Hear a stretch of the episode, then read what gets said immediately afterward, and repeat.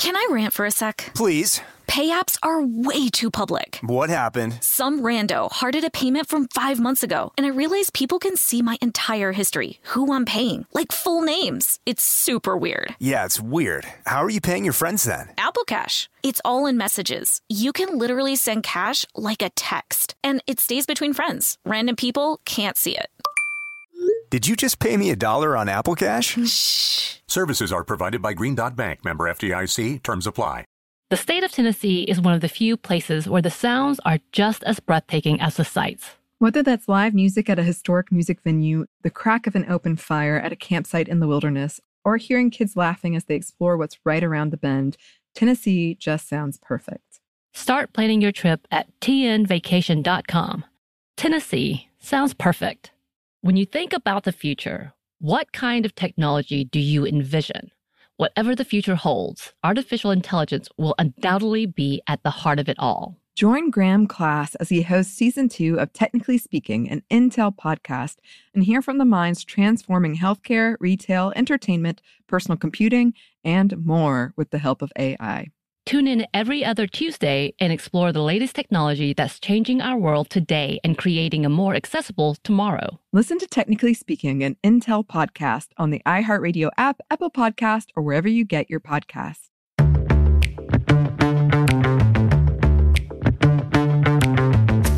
Hey, this is Annie, and you're listening to Stuff Mom Never Told You.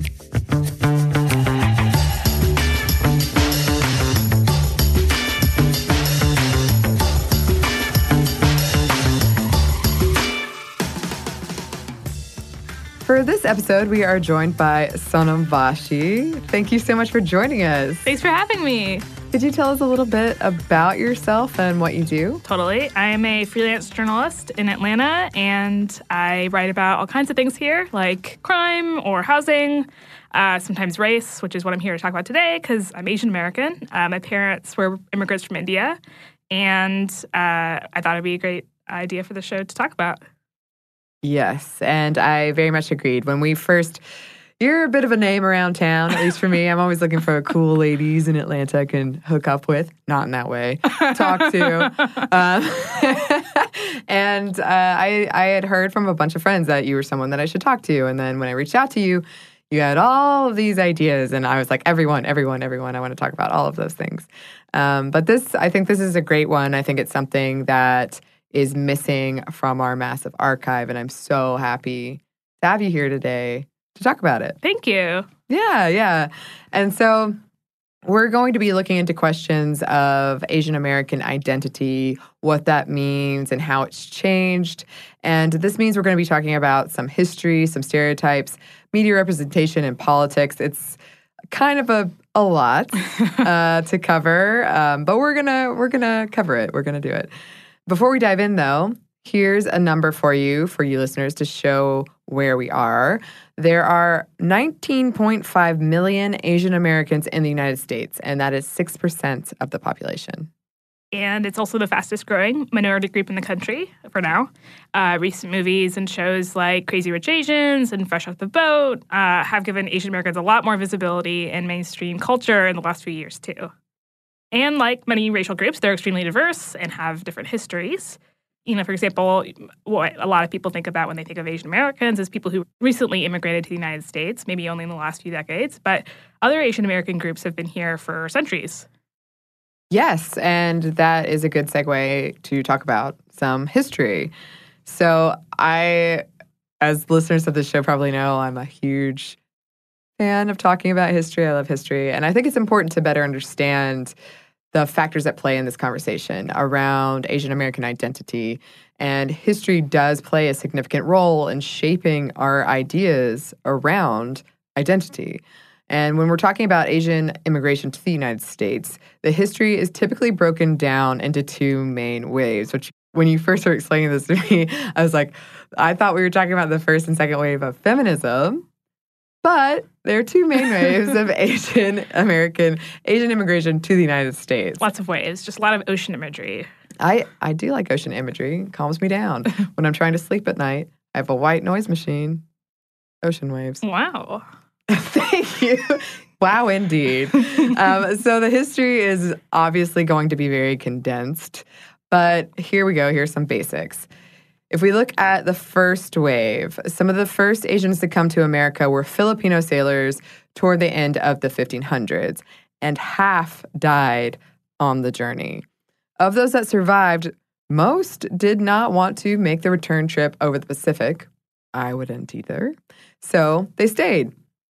If we jump ahead, more Asian immigrants arrived in the 1700s and 1800s, and many instances fleeing from poor situations as a result of colonialism. But often what they escaped to was indentured servitude on tobacco and sugar plantations in the British West Indies, Hawaii, and the southern United States.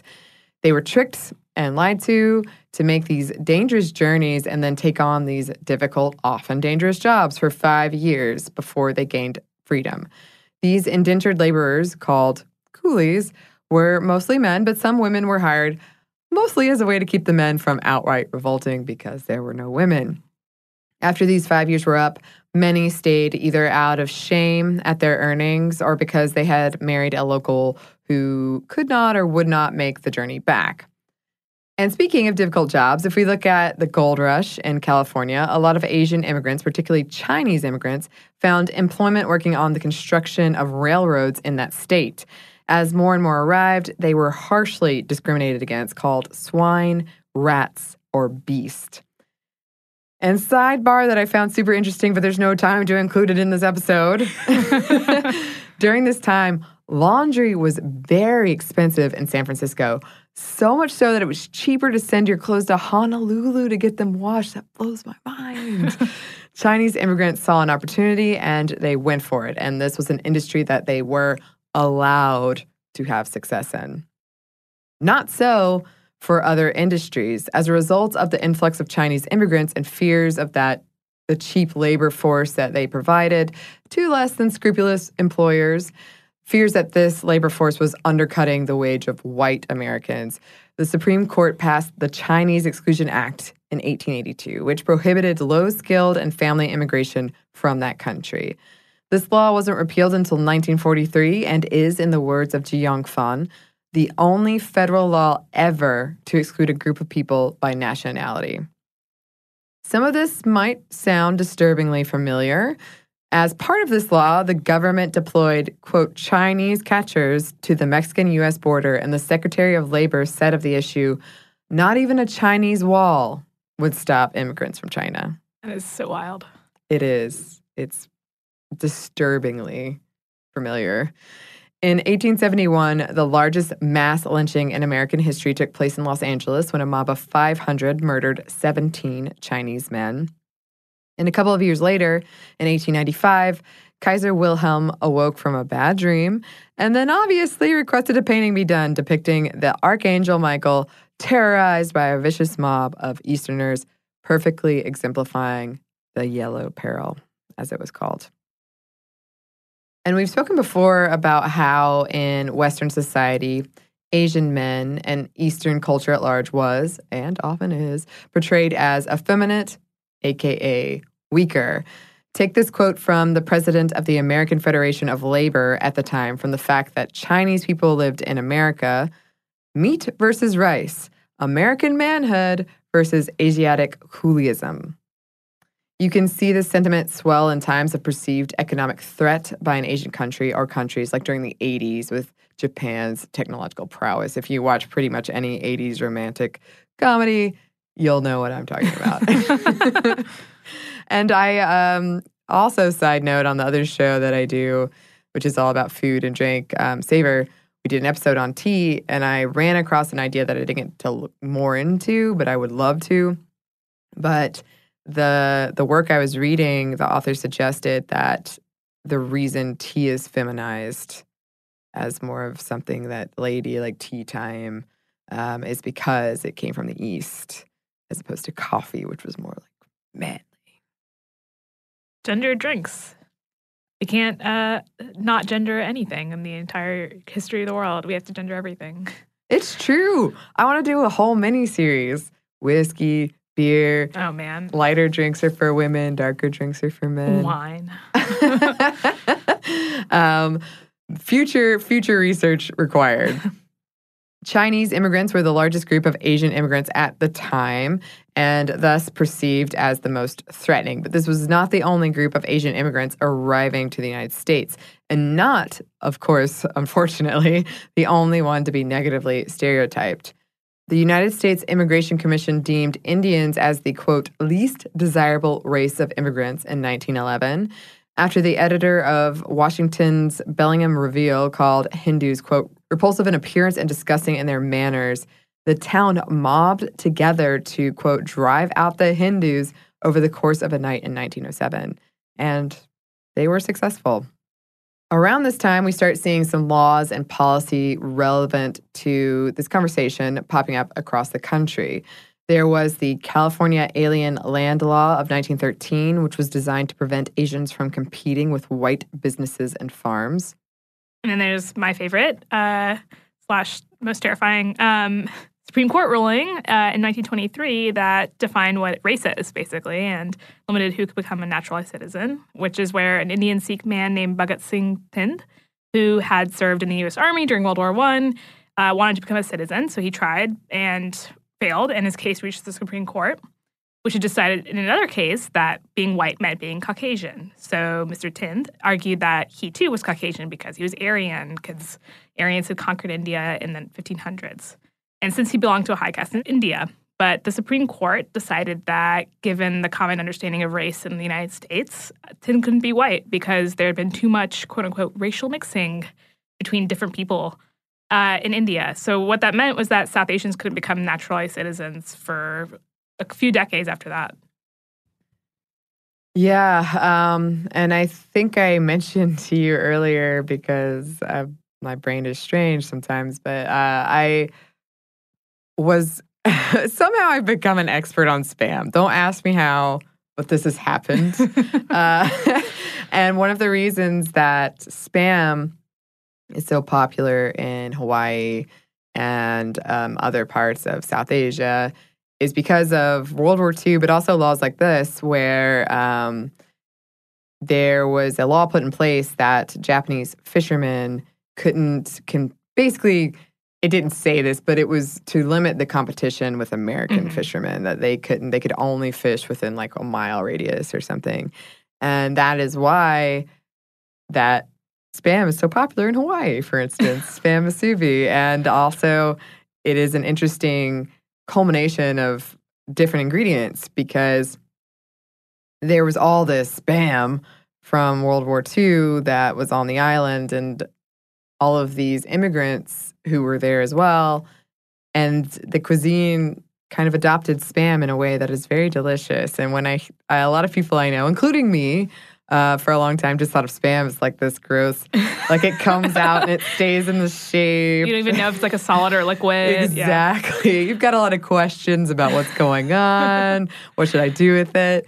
But it has really been adopted in the cuisine there, and I would put forth that it is pretty good. All right, I'm gonna go look up some spam recipes after this. Oh, you should. If I can convert one person to spam, I don't know why. I don't know how this has happened. We'll we'll open a trendy spam restaurant. It'll be great. Oh, don't even joke about it. I would do it. I would do it in a heartbeat. All right, but going back to depressing laws, a year later in 1924 an American policy was passed with the goal of, quote, preserving the idea of American homogeneity that pretty much disallowed non whites from immigrating to the United States. All immigration from Asia was outlawed with the creation of the Asiatic Barred Zone. And this was, of course, swiftly followed by the internment of Japanese Americans during and after World War II. And about 120,000 Japanese Americans were interned during that time, which is a really substantial number even for now. Yeah. Mm-hmm. And this was followed by the second wave of Asian immigration to the United States. The Cold War, we have to talk about the Cold War in this conversation, uh, shifted American focus and fears elsewhere, especially for Asian nations not viewed as threats. The civil rights movement led to President Lyndon B. Johnson signing 1965's Immigration and Nationality Act, which got rid of racial quotas and made room for skills and family based immigration. However, we should keep in mind this wasn't done with Asians in mind, but rather vocal and annoyed Northern Europeans. This act, of course, impacted the type of immigrants that came to the United States and made way for some stereotypes that we're going to get into later. Whatever the case, Asians immigrated to the United States all the same, resulting in the second wave of Asian immigrants and, in the mind of Erika Lee, author of The Making of Asian America, a history, creating two often discordant Asian Americas. After the events at Tiananmen Square, the U.S. enacted the Chinese Student Protection Act in 1992, and that meant that 55,000 green cards were given to Chinese immigrants, which also contributed to this whole second wave. And that more or less brings us to today, to these discordant Asian Americas, and to questions around identity and stereotypes. But first, it brings us to a quick break for a word from our sponsor. This episode is brought to you by Snagajob. Snagajob is where America goes to hire with the deepest talent pool in hourly hiring. With access to over 6 million active hourly workers, Snagajob is the all in one solution for hiring high quality employees who can cover all your needs on demand, temp to hire, part time, or full time. You name the position warehouse worker, retail associate, grocery store clerk, fitness trainer, baker, stylist, bellhop, podcast producer. Yeah, Snagajob's got a worker for that. With their easy to use platform, you're able to seamlessly post and fill available positions quickly with a dedicated customer support team to provide all the help you need along the way. Kind of nice knowing you have a talent pool like that in your own backyard, right? Snagajob is the partner you need to keep your business running smoothly. Visit snagajob.com or text snag to 242 424 to talk to an expert. Snagajob.com, where America goes to hire. Can I rant for a sec? Please. Pay apps are way too public. What happened? Some rando hearted a payment from five months ago, and I realized people can see my entire history, who I'm paying, like full names. It's super weird. Yeah, it's weird. How are you paying your friends then? Apple Cash. It's all in messages. You can literally send cash like a text, and it stays between friends. Random people can't see it. Did you just pay me a dollar on Apple Cash? Shh. Services are provided by Green Dot Bank, member FDIC. Terms apply. This episode is brought to you by PNC Bank, who believes some things in life should be boring, like banking. Because boring is safe and responsible, level headed and wise. All things you want your bank to be. You don't want your bank to be cool or sexy. Sexy is for 80s hair bands, not banks. That's why PNC Bank strives to be boring with your money so you can be happily fulfilled with your life. PNC Bank, brilliantly boring since 1865. Brilliantly Boring Since 1865 is a service mark of the PNC Financial Services Group, Incorporated. PNC Bank, a National Association member FDIC.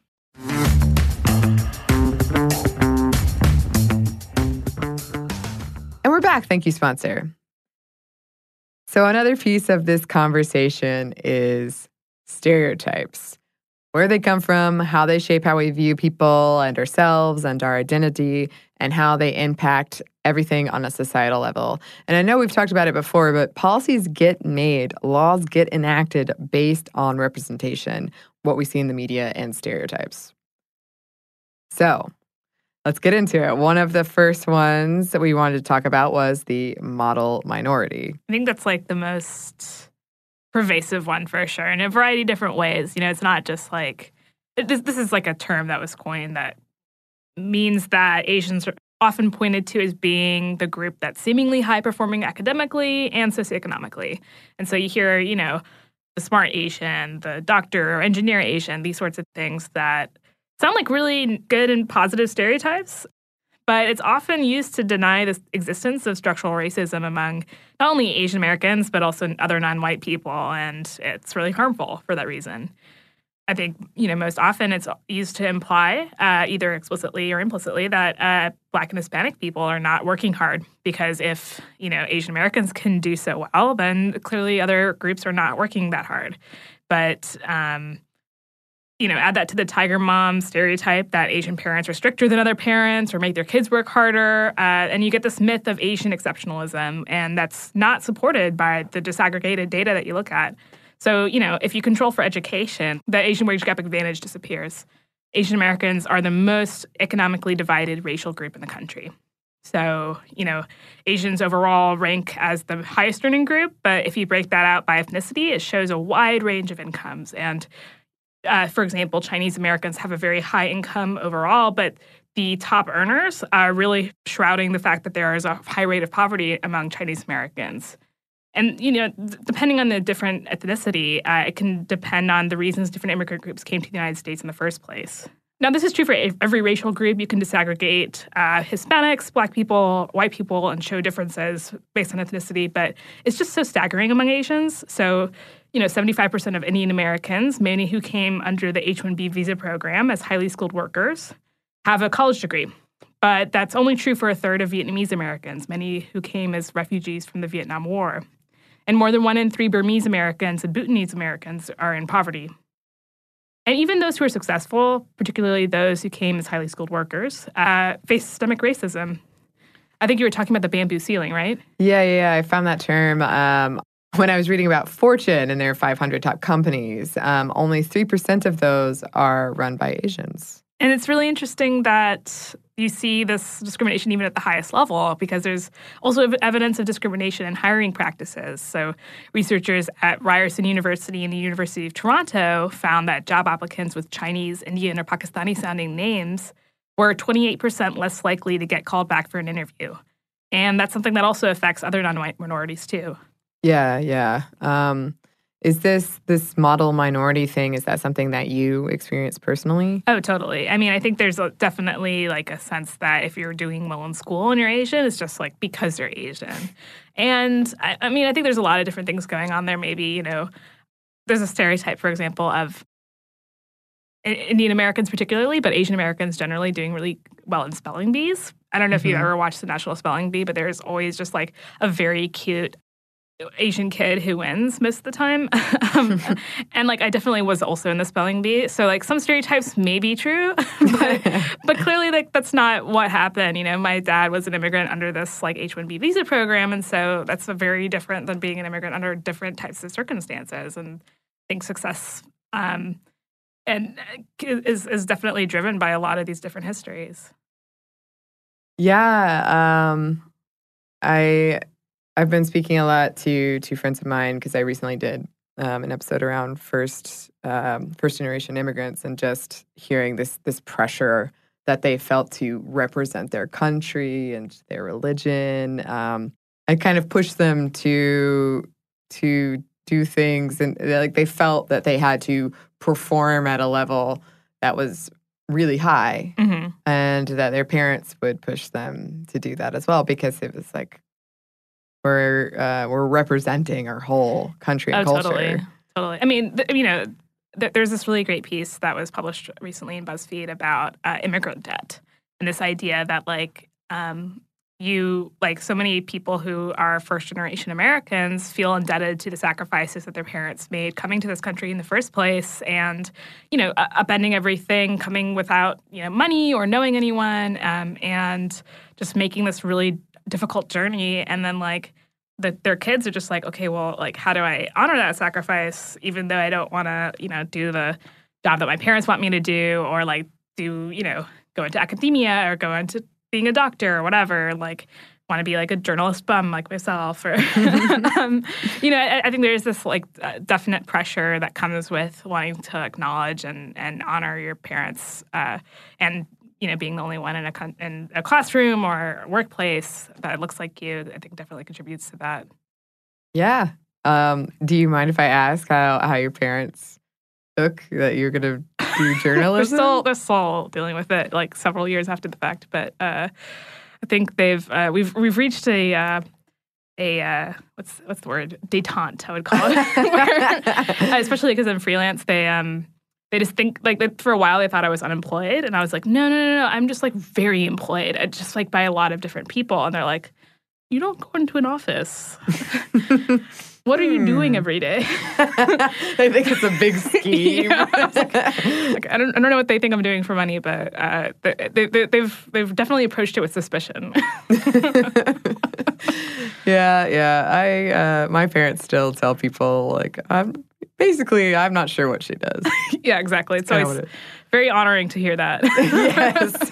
yes. Something else we have to talk about um, is exoticizing or fetishizing of Asian women because I would wager that when I say fetish, two things come to mind. One is foot fetish, and the other is Asian fetish, Asian woman fetish. Yeah, it is a huge part of being Asian American and being woman or woman presenting in this country. And um, I think there is, uh, you know, particularly with Asian women with East and Southeast Asian heritage, um, I think are fetishized as being, you know, submissive, it's extremely sexual, or other stereotypes that are really damaging. Um, and yeah, again, like being fetishized might sound like a good thing, but I think for most women, like we know it's not. Yeah. uh, and you know, it can signal how Asian and, and other non-white women are otherized and stereotyped and are just seen as this like object or thing or uh, non-human uh, entity.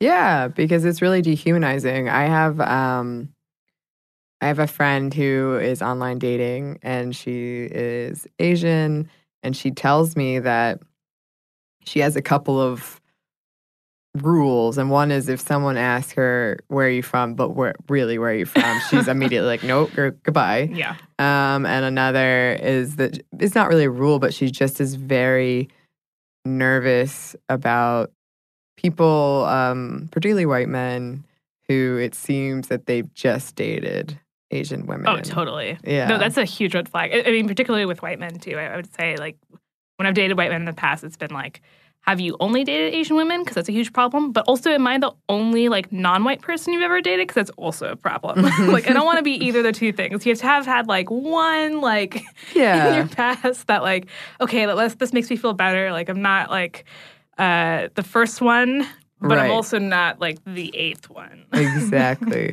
You got to balance. You got to find that balance. Right. I love um, hearing people's personal dating rules, and I pers- I would love to do a whole episode that's just like, tell me your dating rules and why. That'd be great. I think it'd be fascinating. Uh, but uh, this whole fetishizing of Asian women is colloquially called yellow fever, and also uh, rice queens when queer men fetishize Asian men. And we see this everywhere in our culture. It was even a bit in one of comedian Amy Schumer's stand-up routines. She said, quote, I can't compete with an Asian chick because, punchline, they have small vaginas. That's how omnipresent this fetish is in our culture. It is a joke. Yeah, and it's it's hammered home in all types of media. I mean, if you ever watched anime or manga, which like most of the women in there are even hypersexualized, and that's off that's from an Asian country, Japan. You know, there are a lot of things contributing to this, and it has real world effects. Uh, a study conducted by the dating app Are You Interested found that Asian women were the most desirable group, not just among white men, but all men except for Asian men. Interesting. Yeah, uh, I think I think the study found that like almost every group preferred different races, but for some reason Asian women were the most desirable. But the study I think you found was less than rigorous, right? yeah. Uh, and it, there were also findings from OkCupid, a sociologist, sociologist named Kevin Lewis. And he found that all groups preferred striking up a conversation with someone of their own race, all except Asian women, who again uh, preferred messaging white men. A Psychology Today article looking at this phenomenon found that a lot of non Asian men held a belief about Asian women that they are submissive, particularly when it comes to sex. As one respondent put it, quote, we men want a princess in public and a whore in the bedroom. Simple as that. You know, they're just not asking a lot. I mean, Right. they just want a princess in public. In the great words of Usher, a freak in the sheets. what is it? Lady lady in the streets, freak in the bed. Oh I think is yeah, and it's not for. even Usher. It's, it's somebody else, but it's an Usher song. I don't know much about pop culture. I want to say that's Lil Jon's verse, although I could be, if I'm wrong on that, it'll be very embarrassing. So. we'll flag that Okay, to come back for correction. and um, there are centuries of history and culture uh, that have gone into the construction of this stereotype, starting with the opening of trade between Asia and Europe. So, art depicting geishas made its way to Europe that would then be highly sexualized for the Western male. And I w- was reading an essay about this, and I, I think it is worth bringing up. just remember that the Western male at this time was living in a a very repressive sexually culture. Um, you know, women women as well. Like they, they all everyone was not allowed to openly express sexual desire. Mhm. It was very frowned upon. Uh, you would go to hell. Like it was frightening. Yeah. Like we laugh about it now, but yeah, women didn't show their ankles. Um, so this new this art is coming in that isn't so uh, covering up and shying away from the human body.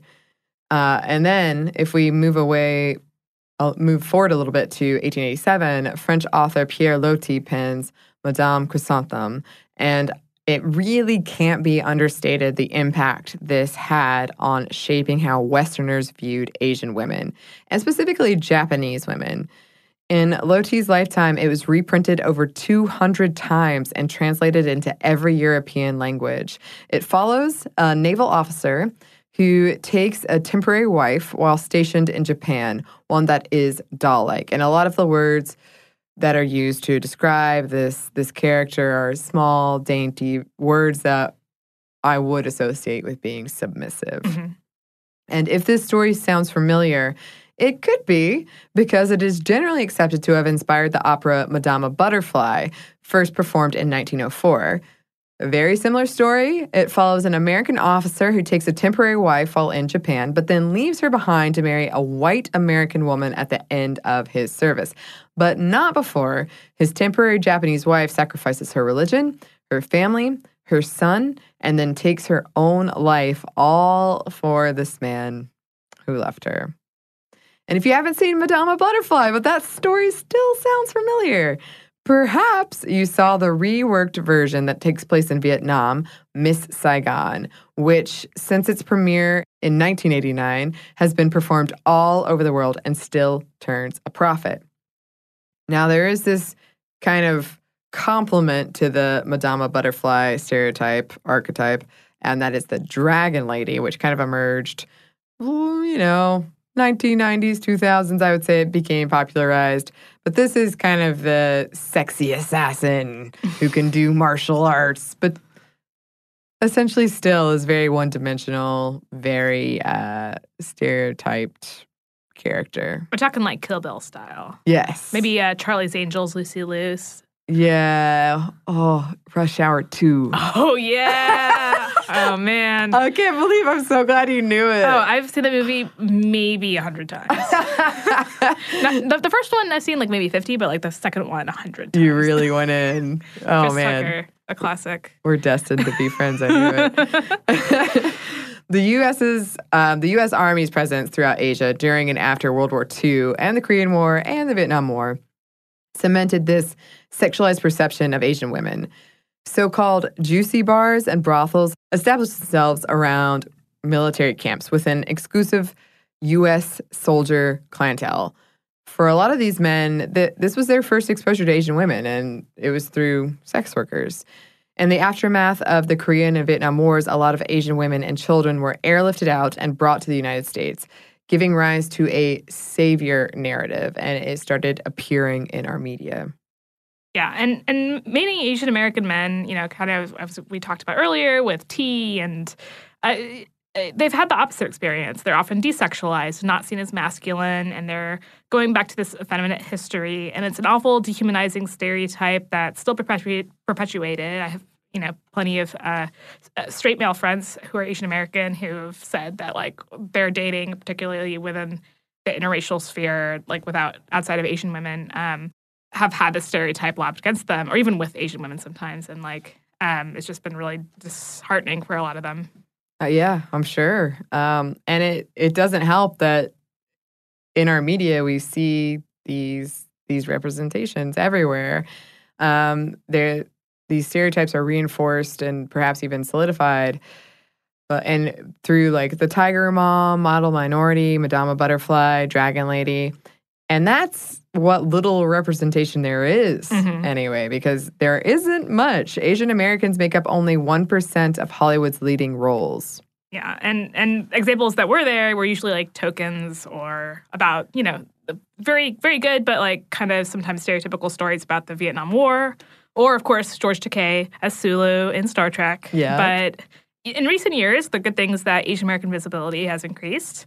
Um, I think recently, you know, women like Sandra Oh became the first Asian American to win the lead actress Golden Globe. Uh, plus, there's the mega hit from last year, Crazy Rich Asians, uh, and uh, it's become so popular both as a rom com and as just the first movie to have an all Asian cast in almost 20, 23 years.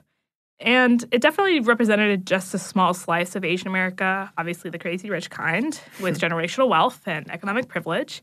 Very few brown or darker skinned faces in that movie, too. But it opened the door for more movies about the Asian American experience. And, you know, it's important to create, as author and Pulitzer Prize winner Viet Thanh Nguyen has written uh, about narrative plenitude. The idea that we need more stories about Asian Americans and about other marginalized groups so that one story doesn't carry the burden of representing every experience. Yes, and this is a big pet peeve of mine because every time a story comes out that is all mostly Asian cast, and everyone's like, will it make money? Because that's going to determine if we make any more. Right. And yet, I mean, movies that are bad, that have a usually white male lead, that don't make any money, they don't get the same pressure. Like, they're, they're just going to be made. It- it- there's not so much writing on them. Why can't we have bad movies for everybody? Right, right. Good movies for everybody too, but bad movies. Like, you know, Absolutely. I mean, I mean, plenitude doesn't mean that they're all like amazing Pulitzer Prize winners, uh, for sure. Uh, exactly. uh, yeah, and, and you know, speaking of probably like bad examples, uh, Uh-huh. probably one of the other you know well-known Asian American characters that we sh- would go remiss without mentioning is Apu, the lovable convenience store clerk on The Simpsons, who was recently removed from the show after comedian Hari Kondabolu made a documentary called "The Problem with Apu." And the problem is that Apu's stereotypically thick Indian accent, which I will not do, but I thought about it, uh, is voiced by non South Asian Hank Azaria, uh, one of the show's uh, creators who also voices a lot of other characters, and who Kondabolu says, uh, this is a quote from Kondabolu, uh, sounds like a white guy doing an impression of a white guy making fun of my father. it's really accurate.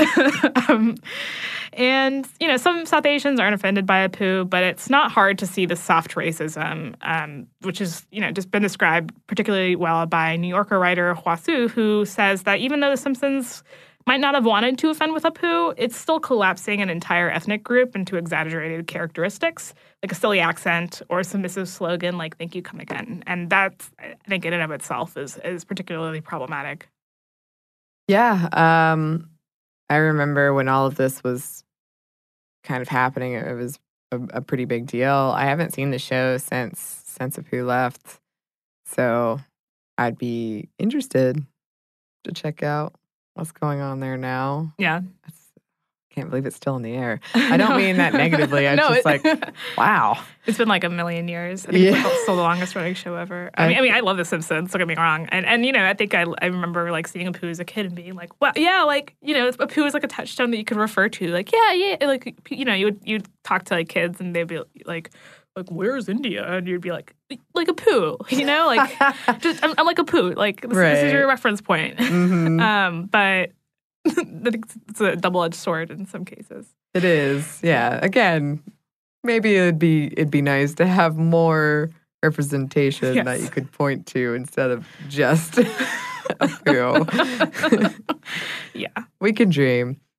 Uh, something else that you you brought to my attention is kind of within this world of hip hop that there is kind of an interesting exchange between Asian American or just Asian and hip hop. Yeah. Oh, totally. I mean, it's uh, there's a few different groups that have been coming out. I think there's like the uh, rap label uh, 88 Rising. Um, lo- lots of people who are who are Asian American or Asian uh, who are who are uh, forming hip hop groups or, or other acts. And, and K-pop has been borrowing a lot from.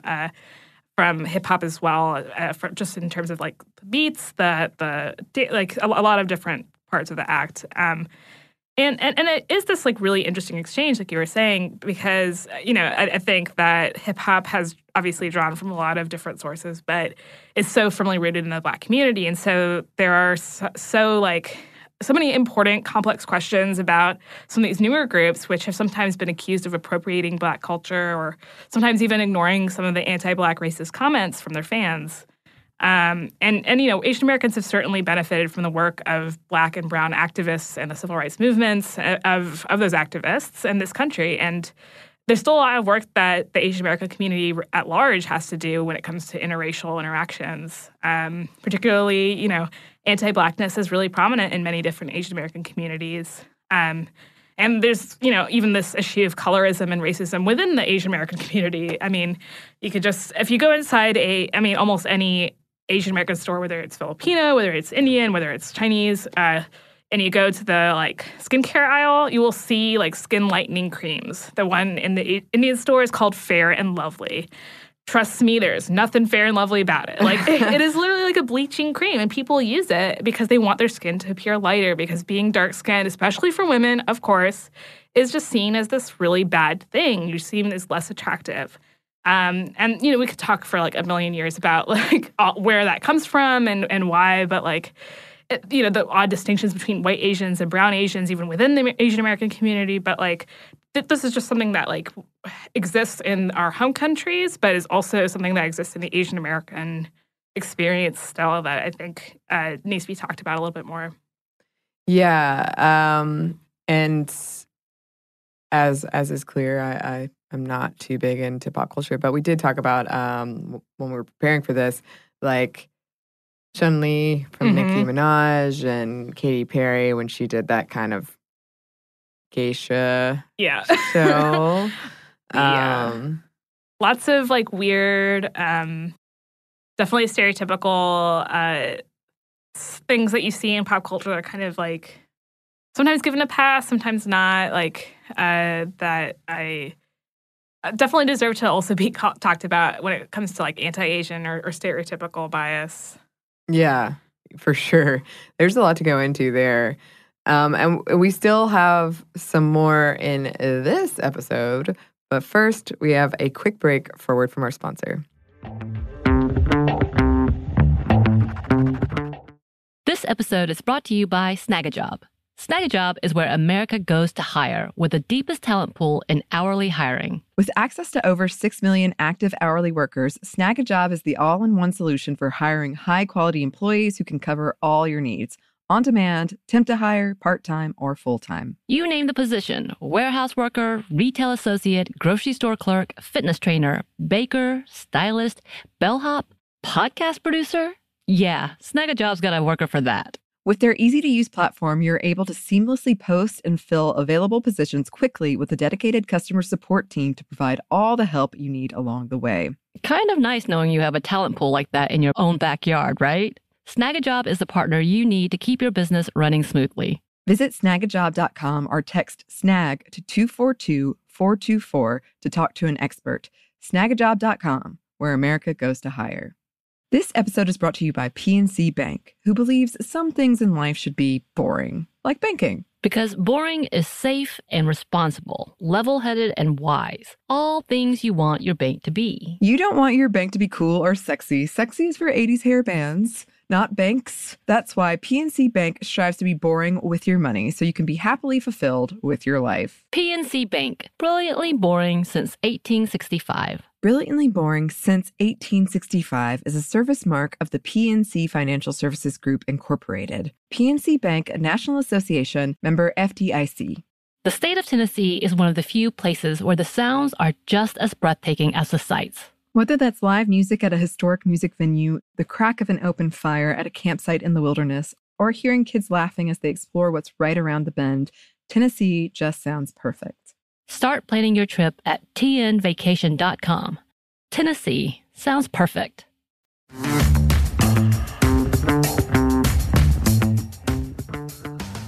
And we're back. Thank you, sponsor.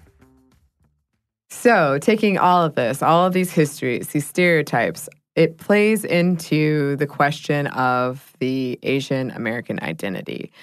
Nowadays, some folks are rejecting the label Asian American in favor of something more specific.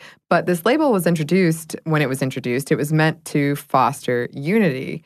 It was coined by historian and activist Yuji Ichioka in 1968. He was partly inspired by the success of the Black Panther movement, and he hoped it would help to combat direct discrimination that had been aimed at Chinese Americans and Japanese Americans. When Japanese Americans were imprisoned after World War II, some Chinese Americans carried signs or wore buttons to signify that they were not Japanese American, but Chinese American. This unification under one label might offer protection. That was the thought. Asian American was also a way to ditch derogatory terms given by society and a way to self define. And then we come to the murder of a Chinese American, Vincent Chin, in 1982. And this murder increased the feeling that there needed to be a coalition. Chin was beaten to death by white auto workers unhappy with competition from Japanese auto companies. Yeah, and his killers were sentenced to probation and fined $3,000. And when that happened, protesters marched in cities across the country, giving rise to this new Pan Asian identity and unity that was forged by the realization that if Chin, who was the son of Chinese immigrants, could be killed because of Japanese auto imports, maybe being Asian American and being able to be mistaken for other uh, groups by white people and by Amer- other Americans had consequences. Uh, and that kind of misconception shapes the racial experiences of so many Asian Americans. I mean, if you look at the experiences of Sikh Americans who follow a South Asian religion that's distinct from Hinduism and Islam, there is a long history of hate crimes against Sikh Americans in the United States, often because white racists are mistaking them for Muslims or otherwise demonizing their faith. But this idea that Asian American is such this the, a huge, over large category, it, it is that way sometimes because if I'm able to be mistaken for someone else, that means that I already have a vested interest in how that other group gets treated. And I think that's how this kind of unity gets formed. Yeah. And um, it, it was meant to be that way. But if we look at uh, South Asians, um, Asian Americans has frequently left out people from South Asia, or at least in the minds of people who might use that term. So that comes to the question of who gets the label of Asian American.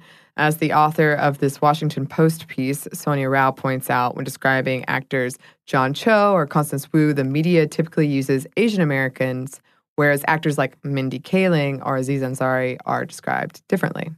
Yeah, and, and the term Asian American also includes Pacific Islanders sometimes, or Native Hawaiians, and many Central Asians, like people from Kazakhstan or Afghanistan, and Southwest Asians, like people from parts of the Middle East. So it refers to this huge group of people with so many different histories and languages and cultures that you know don't have representation in so many places. And you see many people refer to themselves by their ethnicity rather than by Asian Americans. So I will call myself Indian American most of the time, not Asian American, because I mean, what what does that even mean sometimes?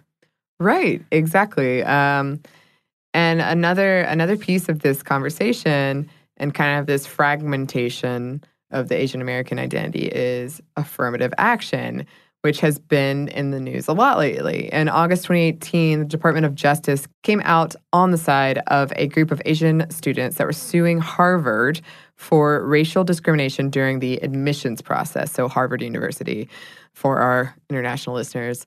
From the students' legal filing, the process, quote, significantly disadvantages Asian American applicants compared to applicants of other racial groups. Worth pointing out, the person who leads the organization suing Harvard, Edward Blum, has multiple similar lawsuits against other schools, but on behalf of white students. And just a really quick aside, really, really, really quick the term affirmative action first appeared in terms of a U.S. policy in 1935 with the National Labor Relations Act. This act primarily allowed workers to unionize freely and without fear. If an employer was found in noncompliance, firing an employee over unionizing, the employee would be rehired and or be otherwise compensated via affirmative action.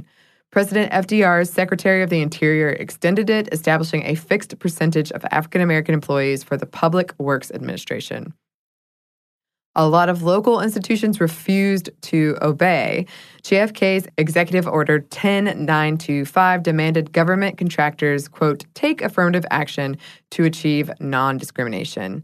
Affirmative action was meant to acknowledge how the inequalities and injustices of the past still existed and continued to impact the prospects of African Americans. In 1967, it was also used as an argument to ban discrimination on the basis of sex. In 1978, the Supreme Court hears the first case of reverse discrimination made by a white man who believed he would have gotten into his university of choice if he had been a minority. He lost the case. In the 90s, Californians passed California Civil Rights Initiative, or Prop 209. This initiative did away with affirmative action in the realm of education. It passed in 1996, and between 1995 and 1998, admissions to Berkeley and UCLA dropped by 59% for African Americans. Several other states followed suit, but two more cases brought to the Supreme Court have lost. Okay, back to Harvard. This was the culmination of a couple of grievances, this lawsuit. Harvard's own internal research division found that if the only factor considered was academic performance, 43% of the admitted class would be Asian. Now, if you introduce other consideration like athletics, legacies, extracurriculars, the number goes down to 26%. When you add in demographics, the number drops to 18%. And we should add that this particular lawsuit, which was filed by a Chinese American, has in particular gotten a lot of support from Chinese American advocates and media and uh, just across the country for many people who uh, feel similarly to the plaintiff. Related have been a handful of lawsuits that have aligned white people and a specific group of Asian Americans. Two 2018 lawsuits against Google allege that the white male plaintiffs were being illegally discriminated against due to hiring quotas that favor females and non favored minorities. Both lawsuits included Caucasian and Asian males as those being discriminated against. Yeah, but there's definitely a reality of proximity to whiteness that's going on here that many Asians have benefited from. And it's something that many other non white people, particularly those who identify as black, can't benefit from. And this isn't the first time a minority has been grouped together with the majority, in this case, white people. Sociologists call this whitening.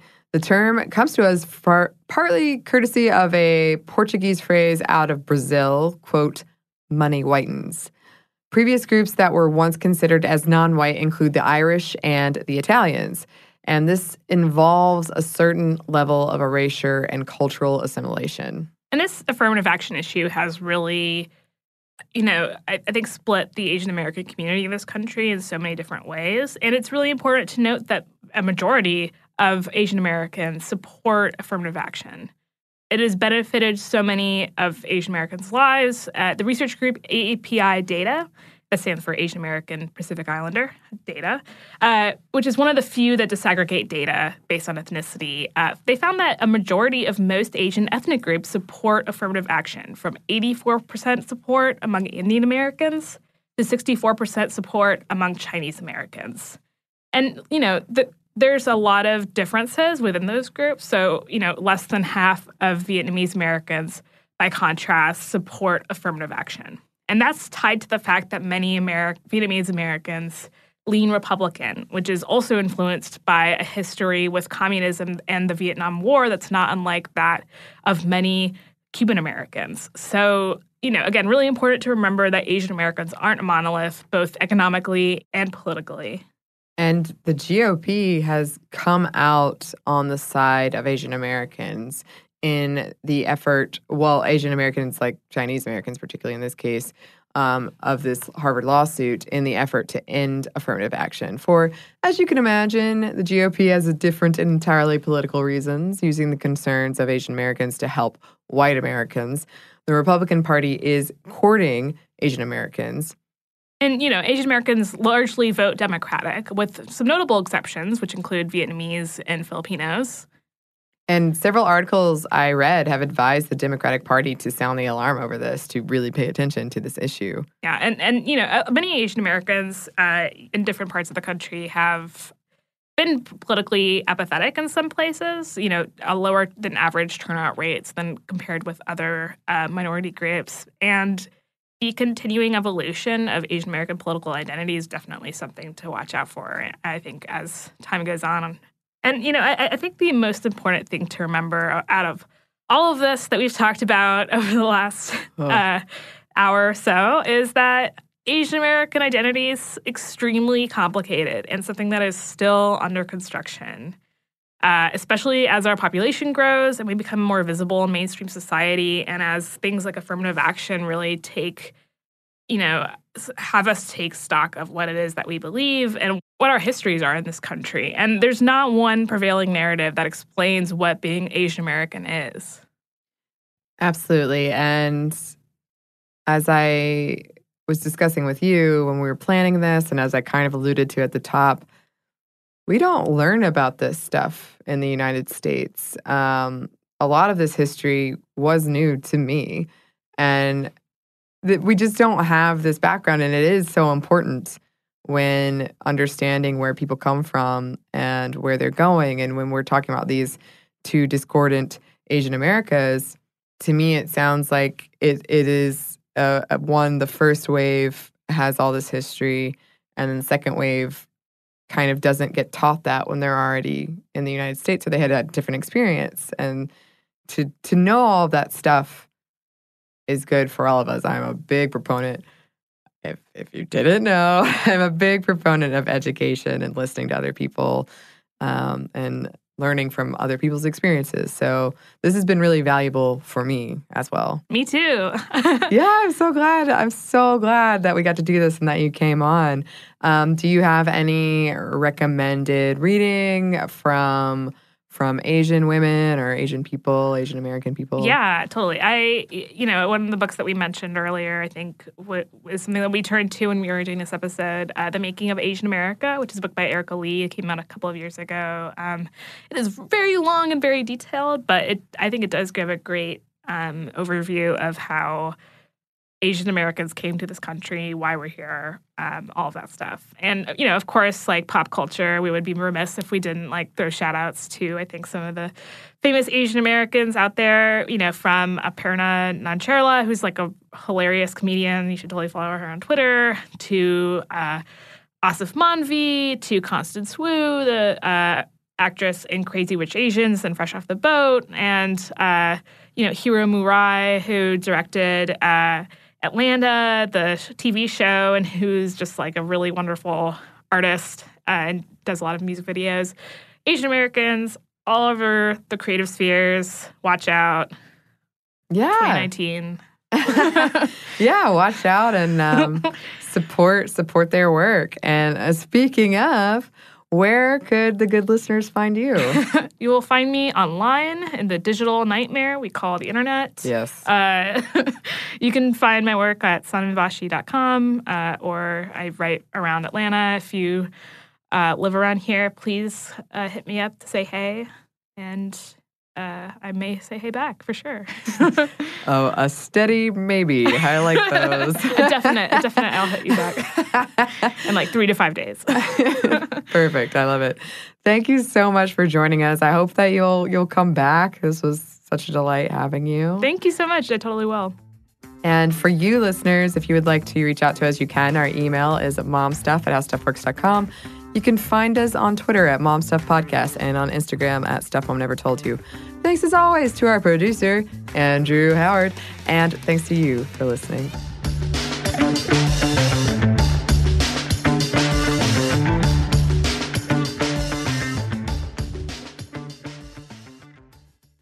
This episode is brought to you by PNC Bank, who believes some things in life should be boring, like banking. Because boring is safe and responsible, level headed and wise. All things you want your bank to be. You don't want your bank to be cool or sexy. Sexy is for 80s hair bands, not banks. That's why PNC Bank strives to be boring with your money so you can be happily fulfilled with your life. PNC Bank, brilliantly boring since 1865. Brilliantly Boring Since 1865 is a service mark of the PNC Financial Services Group, Incorporated. PNC Bank, a National Association member FDIC.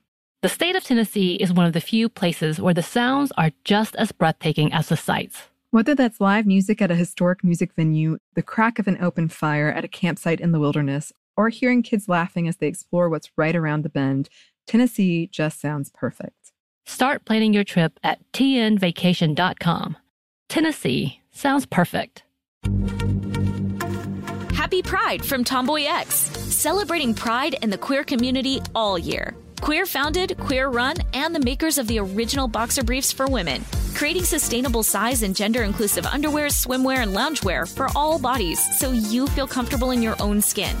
Tomboy X just dropped their Pride 24 collection. Obsessively fit tested for all day comfort in sizes 3 extra small through 6X. Visit tomboyx.com.